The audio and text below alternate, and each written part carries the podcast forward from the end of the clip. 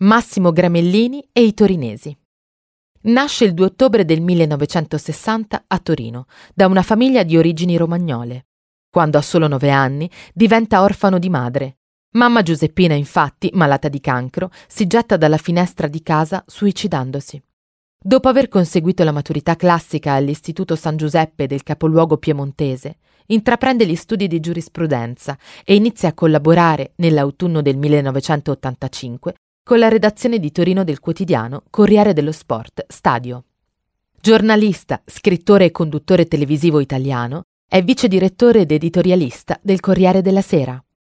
Ha pubblicato alcuni saggi che trattano della società e della politica italiana, un almanacco sui 150 anni della storia d'Italia e due serie di racconti sulla sua squadra del cuore, il Torino. In un suo pezzo sul Corriere ha detto del torinese. A differenza del milanese, che nasce con l'autonomia nel sangue, il torinese ha il culto dell'obbedienza e dell'organizzazione. È stato un contadino e un soldato fin dall'antichità. Un impiegato pubblico quando Torino era una capitale, poi un operaio metalmeccanico. Rispetta le gerarchie, ma non è un servo. La fierezza montanara da cui discende gli ha trasmesso un fastidio congenito per i soprusi.